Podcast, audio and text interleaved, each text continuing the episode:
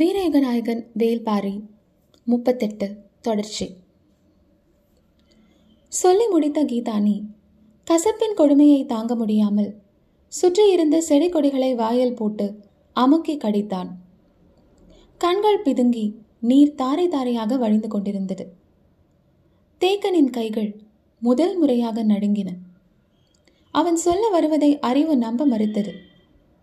ஆனால் இனியும் நம்பாமல் இருக்க முடியாது. பன்றியின் கிடைவாய் கொம்பை இரு உள்ளங்கைகளிலும் இறுக்கி பிடித்தபடி மரக்கூட்டத்தின் பின்புறம் நோக்கி ஓடத் தொடங்கினான் தேக்கன். வாய் பிளந்து அவன் கத்திய ஓசையில் மரமெங்கும் இருந்த பறவைகள் படபடத்தன. நாமும் அவரை பின்தொடரலாம் என மாணவர்கள் எழுந்தபோது அவர்களின் பார்வையிலிருந்து தேக்கன் மறைந்து நீண்ட நேரமாக இருந்தது. பரம்பின் குரல் ஒலிக்கும். வீரயுக நாயகன் வேல்பாரி முப்பத்தி ஒன்பது.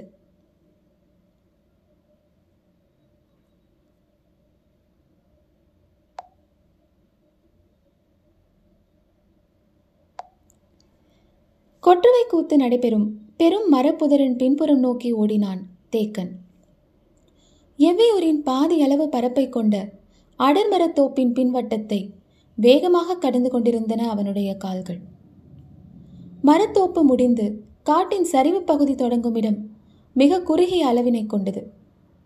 அதில் ஓடிக்கொண்டிருந்த தேக்கனின் வேகம் யாரும் பார்த்தறிய முடியாத ஒன்று. தேக்கன் ஓடத் தொடங்கிய பொழுது மாணவர்கள் சிலர் உடனெழுந்து பின்னால் ஓடினர். சிலர் மட்டும் கீதானிக்கு உதவி செய்து கொண்டிருந்தனர். கீதானி சற்றே மூச்சு வாங்கி இலைப்பாரினான். அவனது வாய் முணுமுணுக்க நினைத்தது. ஆனால் கசப்பு அதனை அனுமதிக்கவில்லை. ஆனாலும் சொற்கள் உள்ளுக்குள் உருண்டு கொண்டே இருந்தன. அவர்கள் நம்மை போன்ற மனிதர்கள் அல்ல, பார்க்கவே அச்சம் தரும் உருவத்தினராக இருந்தனர். இங்கும் அங்குமாக ஓடிய தேக்கனால் அவர்கள் தோப்பை விட்டு எப்பக்கம் வெளியேறினார்கள் என்பதை தெரிந்து கொள்ள முடியவில்லை. யார் அவர்கள்? எத்தனை பேர்? பரம்பு மலையில் இவ்வளவு தொலைவு அவர்களால் எப்படி ஊடுருவ முடிந்தது? ஏன் இங்கு வந்தார்கள்? வினாக்கள் மண்டையை துளைத்து கொண்டிருந்தன. பதற்றம் அதிகமாகிக் கொண்டிருந்தது. வெளியேறிய தடம் எதுவும் மண்ணில் தெரியவில்லை. மீண்டும் கீதானியை விசாரிக்கலாமா என்று தோன்றியது. சட்டென பிடிப்பட்டவனாய் அருகில் இருந்த நாங்கில் மரத்தின் மீது ஏறினான். கொப்புகளை பிடித்து வேக வேகமாக உச்சிக்கிளைக்கு போனான். நார்ச்சத்து அதிகமுள்ள மரமாதலால் தேக்கனை கிளையின் நுனிவரை அது அனுமதித்தது. மர இலைகளை தாண்டி அவன் தலை வெளியில் நீண்டது. கண்ணெதிரே மலைச்சரிவின் பள்ளம் முடியும் இடத்தில் சிற்றாறு ஓடிக்கொண்டிருந்தது. அதனை கடந்தால் ஆதிமலையின் தொடக்கம். நான்கு மடிப்புகளை கொண்டது ஆதிமலை.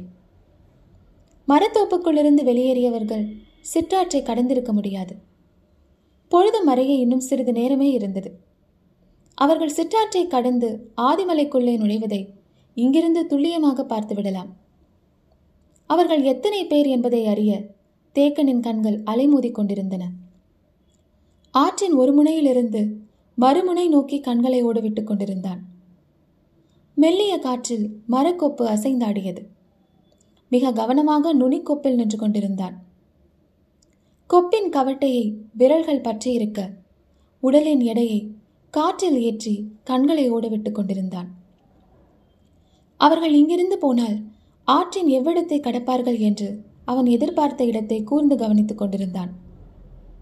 ஆனால் வேறு திசையில் சிலர் ஆற்றை கடப்பது தெரிந்தது. தேக்கனின் கண்கள் உற்று நோக்கின. வந்துள்ளவர்கள் ஐந்து பேர். ஒவ்வொருவரும் முதுகுக்கு பின்னால் நீள் வடிவில் குழல் போன்ற நரம்பு கூடையை கட்டியிருந்தனர். அதனை சுமந்தபடி படு வேகமாக ஆற்றை கடந்து ஆதிமலையின் முதல் குன்றுக்குள் நுழைந்தனர். மரத்திலிருந்து தாவி குதித்து அவர்களை கொன்று வீச வேண்டும் என்று மனம் துடித்தது தேக்கனுக்கு. ஆனால் பதற்றப்படாமல் கவனமாக பார்த்தான். வேறு யாரும் பின்தொடர்கிறார்களா என்று சிறிது நேரம் கவனித்தான். யாரும் பின்தொடரவில்லை. வெறும் ஐந்து பேர் இத்தனை மலைகளை கடந்து இவ்விடம் வந்து உயிரோடு திரும்பிச் செல்கின்றனர். கண்கள் பார்ப்பதை மனம் ஏற்றுக்கொள்ள மறுத்தது. ஆனாலும் நம்புவதை தவிர வேறு வழி இல்லை. மரத்திலிருந்து வேகமாக நழுவியபடி கீழிறங்கினான். பொழுது சாய்ந்து கொண்டிருந்தது. மாணவர்கள் எல்லோரும் மர அடிவாரம் வந்து அண்ணாந்து பார்த்தபடி நின்றிருந்தனர். எல்லோரின் கண்களிலும் பெரும் பதற்றம் இருந்தது. ஆசான் சொல்ல போகும் வார்த்தையை எதிர்பார்த்திருந்தனர். இறங்கிய வேகத்தில் தேக்கன் சொன்னான், அவர்கள் ஆதிமலையின் வலப்புறம் நோக்கி ஓடுகிறார்கள். பரம்புமலையின் தன்மை அவர்களுக்கு தெரியவில்லை. வலப்புறம் நோக்கி ஓடும் அவர்கள் மச்சக்கடவின் வழியாகத்தான் முதல் குன்றை தாண்ட வேண்டும். இங்கிருந்து குறுக்கு வழியில் போனால் அவர்களுக்கும் வெகு முன்னரே நாம் போய்விடலாம். கடவை தாண்டும் பொழுது ஒருவனின் உடலிலும் உயிர் மிஞ்சக்கூடாது என்று சொல்லியபடி வெறிகொண்டு கிளம்பினான் தேக்கன். மாணவர்கள் அவனோடு ஓடத் தொடங்கினர். ஓடிக்கொண்டே தேக்கன் கேட்டான், மச்சக்கடவுக்கு செல்லும் வழி யாருக்கு தெரியும்? எனக்கு தெரியும் என்றான் முடிநாகன். அவசரத்தில் வாய் திறந்ததால் குடம் நஞ்சு உள்ளே கொட்டியது. தாங்க முடியாமல் ஓடிக்கொண்டே காரி துப்பினான். கீதானியும் அளவனும் என்னை பின்தொடர முயலுங்கள். மற்றவர்கள் முடிநாகனோடு இணைந்து வாருங்கள். நீங்கள் வரும்பொழுது அவர்களை மண்ணோடு மண்ணாக சாய்த்து வைத்திருப்போம் என்று அவன் சொல்லிய பொழுது கால்கள் புரவியின் வேகம் கொண்டன. காட்டில் ஓடுவது சிறந்த கலை. கொடிகளை தாண்டவும், முன்காலை மட்டும் ஊன்றவும், படர் தாவரங்களின் மீது குத்துக்காலை பயன்படுத்தவும், பாதமறியா வேகம் கொண்டு ஓடவும் இணையற்ற பயிற்சி வேண்டும். செத்தைகளும் சருகுகளும் கால்களை எளிதில் ஏமாற்றக்கூடியன. பாறைகளும் பாசிகளும் பாதத்தின் மீதான பகையை காலம் காலமாக வளர்த்து வருவன. கோரைகளின் வகைகளையும் புற்களின் குணங்களையும் பகுத்தறிய முடியாதவன் பத்தாவது அடியில் மண்டியிட்டு விழுவான். தண்டிலும் இலையிலும் கனவிலும் நஞ்சை வைக்காமல் உடலெங்கும் இருக்கும் சுனைகளில் நஞ்சை வைத்துள்ள செறிகொடிகளை அவற்றின் வாசனை வழியாக கண்டறிந்து விலக தெரிந்தவன் மட்டுமே காட்டில் ஓடி இலக்கை அடைய முடியும். மூக்கின் மோப்ப ஆற்றலும் கண் பார்வையின் கூரிய கவனிப்பும் கால்களை இறகுகளைப் போல வீசி எறியும் பயிற்சியும் கொண்ட ஒருவனால்தான் காட்டை ஓடி கடக்க முடியும். வேட்டை விலங்குகளின் நான்கு கால் பாய்ச்சலுக்கு தப்பித்துதான் மனிதன் பரம்பு நாட்டில் வாழ்ந்து கொண்டிருக்கிறான். எனவே அதனுடைய நான்கு கால் வேகத்தையும் மிஞ்சுவதாக மனித கால்கள் வளம் பெற்றுள்ளன. தேக்கனின் கால்கள் அதனையும் மிஞ்சி ஓடிக்கொண்டிருந்தன. பொழுது மறைந்து நிலவின் ஒளி படரத் தொடங்கியது. தேக்கனின் ஓட்டத்தை எப்படியாவது நெருங்கிவிட வேண்டும் என்று ஆத்திரம் கொண்டு பின்தொடர்ந்தான் கீதானி. அவனை விட வயதிலும் உருவத்திலும் இளைத்தவனான அளவன் பல இடங்களில் கீதானியை கடந்து ஓடிக்கொண்டிருந்தான். நேரம் கூட கூட தேக்கனின் வேகம் கூடிக்கொண்டே இருந்தது. அவனது மனதில் கேள்விகள் அடுக்கடுக்காக மேலெழுந்து கொண்டிருந்தன. கீதானி மரப்புதலுக்குள் இருந்து வந்து அவர்கள் வெளியேறிவிட்டார்கள் என்று சொன்ன பொழுதுக்கும் அவர்கள் சிற்றாற்றை கடக்கும் நேரத்திற்கும் இடையுள்ள நேரத்தை கணக்கிட்ட பொழுது மனம் முதல் அதிர்ச்சியை அடைந்தது. இவ்வளவு குறுகிய நேரத்தில் அவ்வளவு தொலைவு எப்படி போயிருக்க முடியும் என்று வியந்தான். அவர்களின் வேகம் பிடிபடத் தொடங்கியது. அது வழக்கமான வேகம் அல்ல என்று மனம் கணித்தது. ஓடிக்கொண்டே கேட்டான், அந்த கூடையில் என்ன கொண்டு போகிறார்கள்? மிக தொலைவில் வந்து கொண்டிருந்த இருவரின் காதுகளிலும் வினா சரியாக விழவில்லை. என்ன கேட்கிறீர்கள் என கத்தினான் அளவன். தேக்கன் மீண்டும் கத்தி சொன்னான். கீதானி இன்னொரு முறை வாய் திறந்து சொல்லி நஞ்சு கசப்பை விழுங்க ஆயத்தமாக இல்லை. நான் ஓடியாக வேண்டும், அதுதான் இப்பொழுதைய தேவை என எண்ணியபடியே வேகமாக ஓடினான். முன்னால் போய்கொண்டிருந்த அளவன் அதே வேகத்தில் பின்னால் திரும்பி தேக்கன் கேட்டதை மீண்டும் கேட்டான். கீதானி கையசைவால் சொல்ல அதனை புரிந்து கொண்ட அளவன் மீண்டும் முன்புறம் திரும்பி ஓடியபடி கத்தி சொன்னான், அவர்கள் தேவவாக்கு விலங்கை பிடித்து கொண்டு போகிறார்களாம். அளவன் சொன்ன சொல் பெரும் மரம் சாய்வதைப் போல தேக்கனின் மீது சாய்ந்தது. அதில்தான் தேக்கன். ஓடுவதா நிற்பதா மனம் தள்ளாடியது. நம்ப முடியாத சொல். என்ன நடக்கிறது இங்கு? எப்படி நடந்தது? பரம்பு மலையை வேற்று மனிதர்கள் கடந்து வந்து தேவவாக்கு விலங்குகளை எப்படி பிடித்து கொண்டு போக முடியும்? சிந்திக்க சிந்திக்க விடை கிடைக்காமல் வெறி கூடிக்கொண்டிருந்தது. முன்னிலும் வேகம் கொண்டு ஓடினான் தேக்கன். அவனுக்கு பின்னால் வெகு தொலைவில் அளவன் வந்து கொண்டிருந்தான். புதர் கடந்து அடர் மரங்களுக்குள் நுழைந்தான் தேக்கன். அவனை இனி கண்ணில் பார்க்க இயலாது. குறிப்பின் அடிப்படையில் தான் போக முடியும். எனவே அடுத்ததாக வந்து கொண்டிருந்த அளவன் ஓட்டத்தின் வேகத்தை குறைத்தான். நேரம் கழித்து கீதானி வந்து சேர்ந்தான். இருவரும் இணைந்து அடற்காட்டுக்குள் நுழைந்தனர். தேக்கனின் ஓட்டம் அதிவேகமாக இருந்தது. காரணம், எதிரிகளின் ஓட்டத்தை கணக்கிட்டதால் மச்சக்கடவிற்கு தான் போகும் முன் அவர்கள் அதனை கடந்துவிடக்கூடாது என்பதால் இன்னும் வேகமாக ஓடினான். நான்கில் ஒரு பங்குக்கும் குறைவான குறுக்கு வழியில் தேக்கன் ஓடிக்கொண்டிருந்தான். அதே நேரத்தில் நான்கு பங்கு அதிகமான சுற்று வழியை எளிதாக கடந்து எதிரிகள் வந்து கொண்டிருந்தனர். நிலவு ஏறி இருந்தது. காடெங்கும் ஒளி படர்ந்தது. மேல்மூச்சும் கீழ்மூச்சும் வாங்க மச்சக்கடவினை அடைந்தான் தேக்கன். வந்த வேகத்தில் சற்றும் இலைப்பாராமல் பாறையின் மீது ஏறி கண்களை ஓடவிட்டான். இருளில் எதுவும் பிடிபடவில்லை. மூச்சு வாங்கி ஆசுவாசப்பட்டான். மீண்டும் தலை நீட்டி முன்புறம் சரிந்துள்ள காட்டை பார்த்தான். வெகு தொலைவில் பறவைகள் கலைந்து பறந்ததை கவனித்தான். வருவது அவர்கள்தான் என்பதை உறுதிப்படுத்திக் கொண்டான். அவர்கள் வந்து கொண்டிருக்கும் இடத்தை கவனித்தான். இந்த கடவினை நோக்கித்தான் வருகிறார்கள். அப்படியென்றால் போகும்பொழுதும் இவ்வழியாகத்தான் போயிருப்பார்கள். இக்கடவு அவர்களுக்கு நன்கு தெரிந்த ஒன்று. மனம் அவர்களின் திசை வழியையும் எண்ண ஓட்டத்தையும் கணித்து கொண்டிருந்தது. மாணவர்கள் இருவரும் கீழ்ப்புறத்திலிருந்து வர வேண்டும். எதிரிகள் வருவதற்குள் வந்துவிடுவார்களா என எண்ணிக்கொண்டிருக்கையில் இருவரும் வந்து சேர்ந்தனர். ஒரு வகையில் மாணவர்கள் நிகழ்த்தியது வியப்புக்குரிய ஓட்டம்தான். தேக்கனின் கண்கள் ஆசானாய் இருந்து பெருமைப்பட நேரமற்ற இருந்தன. தேக்கன் தாக்குதலுக்கான வழிவகைகளை சிந்தித்தான். கடவின் விளிம்பு பகுதியில் இருவரையும் மறைந்து நிற்கச் சொன்னான். கடவின் வழியாக முதலில் வருபவனை நான் அடித்து தூக்கிய கணத்தில் பின்னால் வருபவர்கள் சுதாரித்து விடுவார்கள். உள்ளே ஆட்கள் இருக்கிறார்கள் என்பது அவர்களுக்கு தெரிந்துவிடும். உடனே கடவின் பிளவுக்குள் வராமல் சுற்றி வரத்தான் முடிவு செய்வார்கள். அப்பொழுது நீங்கள் விளிம்பு பகுதியில் ஈட்டிகள் மட்டும் வெளியே தெரிவதைப் போல் நீட்டிப்பிடியுங்கள். எல்லா பக்கமும் ஆட்கள் இருக்கிறார்கள் என்று அறிந்து கொண்ட பின் அவர்கள் பதற்றத்தில் திசை தடுமாறுவார்கள். வேறு வழியில்லாமல் துணிந்து கடவினை கடக்க முயல்வார்கள் அல்லது திசை குழப்பத்தில் பின்வாங்க நினைப்பார்கள். ஒருபோதும் விளிம்பில் தெரியும் ஈட்டி முனைகளை நோக்கி வரமாட்டார்கள்.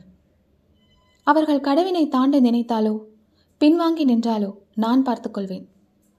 அந்த கணம் அவர்களுக்குள் முளைக்கும் மச்சமே அவர்களை அழித்துவிடும். அவர்கள் சுதாரிப்பதற்கு முன்பே அழிவின் கொடூரத்தை அவர்களின் கண்களுக்கு காட்டுவேன் என்றான் தேக்கன்.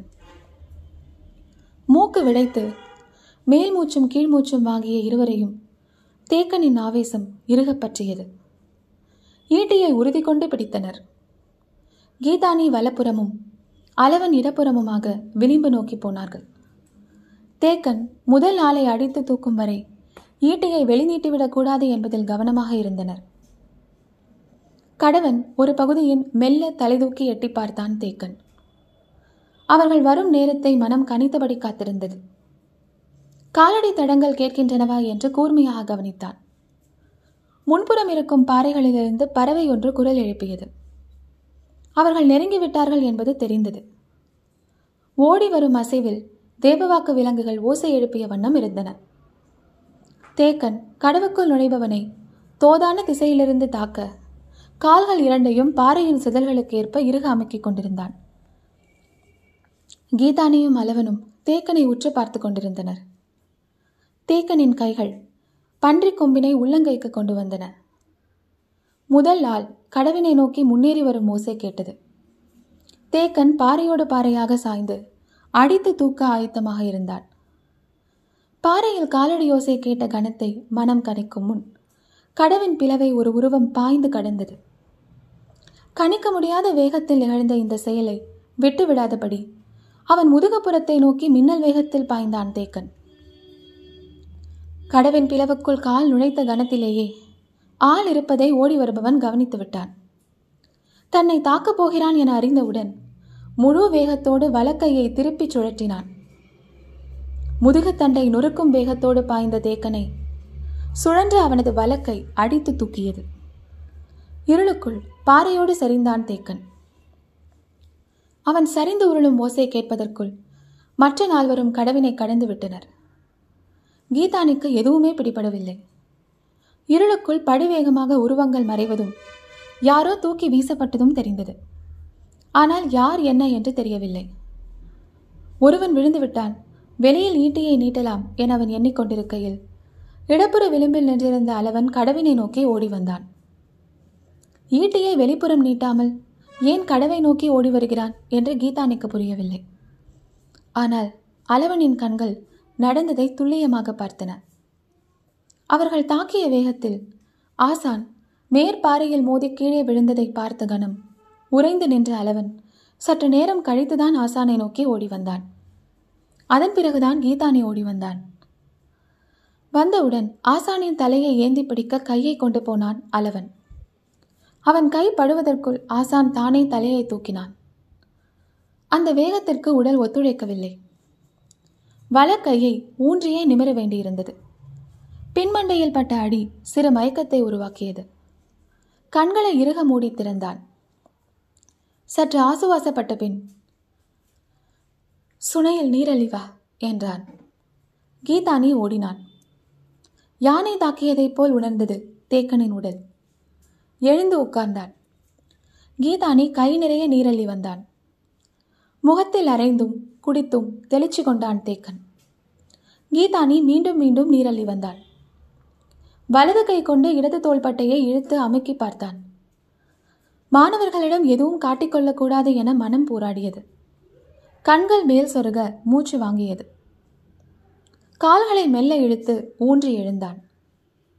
எலும்புகள் எங்கும் உடைந்து விடவில்லை. தோள்பட்டையில் தான் நல்ல அடிபட்டிருக்கிறது.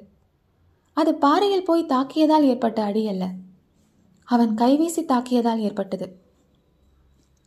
ஓடிக்கொண்டிருக்கும் ஒருவன் எதிர்பாராத கணத்தில் பின்புறம் திரும்பி இவ்வளவு ஆற்றலோடு தாக்குகிறான் என்றால் அவனது வலு எவ்வளவு, அவனது உடல் உறுதியின் தன்மை என்ன? யார் இவர்கள்? தேக்கனின் மனம் பிடி கிடைக்காமல் போராடியது. கீதானி மெல்ல வாய் திறந்து சொன்னான், அவர்களை நான் நன்றாக பார்த்தேன். பார்க்கவே அச்சம் தரும் உடல்வாக கொண்டவர்களாக இருந்தனர்.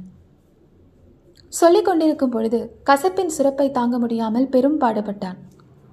தொண்டை குழியை அழுத்திய அவனது கை சொற்களை இடைமறித்து நிறுத்தியது.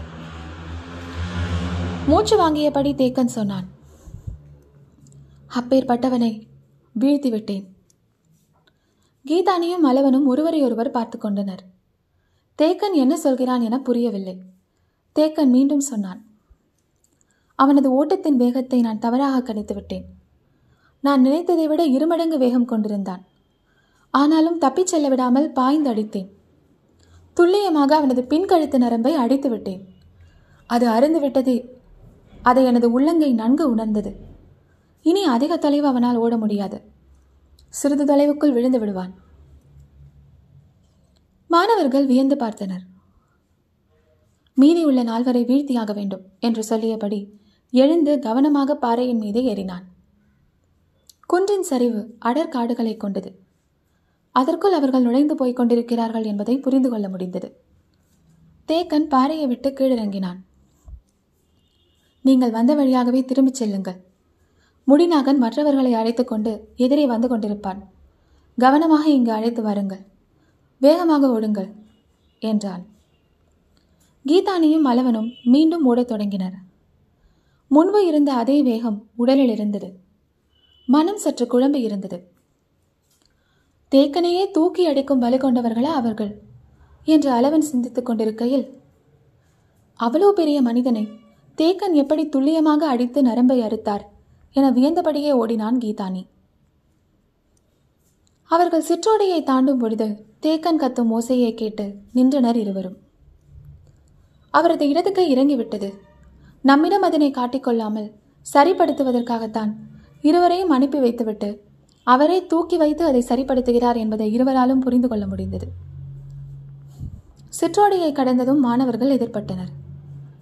பிடித்து விட்டீர்களா அவர்களை? எங்கே வைத்திருக்கிறீர்கள்? எல்லோரையும் கொன்று விட்டீர்களா? யாராவது உயிரோடு இருக்கிறார்களா? இப்படி பல வினாக்கள் எல்லோர் மனதிலும் மேலெழுந்தபடி இருந்தன. ஆனால் கசப்புக்கு அஞ்சி யாரும் வாய் திறக்கவில்லை. வினாக்கள் எதற்கும் சொல்ல விடையில்லாமல் இருந்த கீதானிக்கும் அளவனுக்கும் கசப்பே கை கொடுத்தது. அவர்களை அழைத்து கொண்டு விரைவாக மச்சக்கடவுக்கு வந்து சேர்ந்தனர். இடக்கையின் தோள்பட்டையை ஒடங்கொடி கொண்டு இடைவிடாது சுற்றி இறுக கட்டியிருந்தான் தேக்கன். உள்ளுக்குள் பச்சிலையை வைத்திருக்க வேண்டும். தோள்பட்டைக்கு கவசம் அணிவிக்கப்பட்டதைப் போல் இருந்தது. என்ன ஆனாலும் உடனடியாக அதனை சரி செய்வதற்கான ஆற்றல் அவற்றுக்கு உண்டு. முடிநாகனும் மற்றவர்களும் வந்தவுடன் வீழ்ந்து கிடப்பவர்கள் எங்கே என்று தேடினர். யாரும் அங்கு இல்லை. மாறாக ஆசானுக்குத்தான் இடது தோளில் கட்டு போடப்பட்டிருந்தது. என்ன நடந்தது என்று தெரியாமல் விழித்தனர். அவர்களின் வரவை எதிர்பார்த்து ஆயத்தமாக இருந்தான் தேக்கன். வந்ததும் சொன்னான், கீதானி, அளவன், மடுவன், அவுதி, வண்டன், பிட்டன் ஆகிய ஆறு பேரும் என்னுடன் வாருங்கள். மீதி நான்கு பேரும் முடிநாகனோடு சேர்ந்து எவ்வியூருக்கு புறப்படுங்கள். நம் எதிரிகள் தென்கிழக்கு திசை நோக்கி ஓடிக்கொண்டிருக்கிறார்கள். ஆதிமலையின் மிக கடினமான அடற்காடு நிறைந்த பகுதிக்குள் அவர்கள் நுழைந்து விட்டனர். எளிதில் அவர்களால் வெளிவர முடியாது. நாம் இடப்புறமாக நடந்தால் வெகு விரைவாக மேலே இருக்கும் எலிவால் முகட்டுக்கு போய்விடலாம்.